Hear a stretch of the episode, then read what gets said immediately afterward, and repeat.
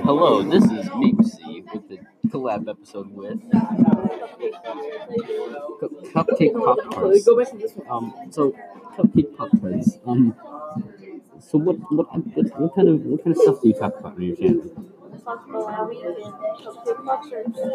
Ah, yes, similar to mine.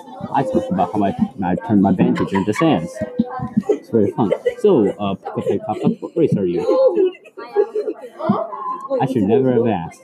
Okay, well, this is our second attempt for trying this episode because my microphone wasn't working and it kind of sucks. And I actually think that. Oh, there we go. Uh, this microphone should work. If it doesn't work, I'm, I'm, then I'm just gonna like bail my dad out of jail or something. I don't know.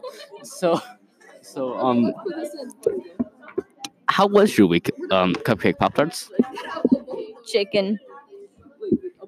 Oh, okay.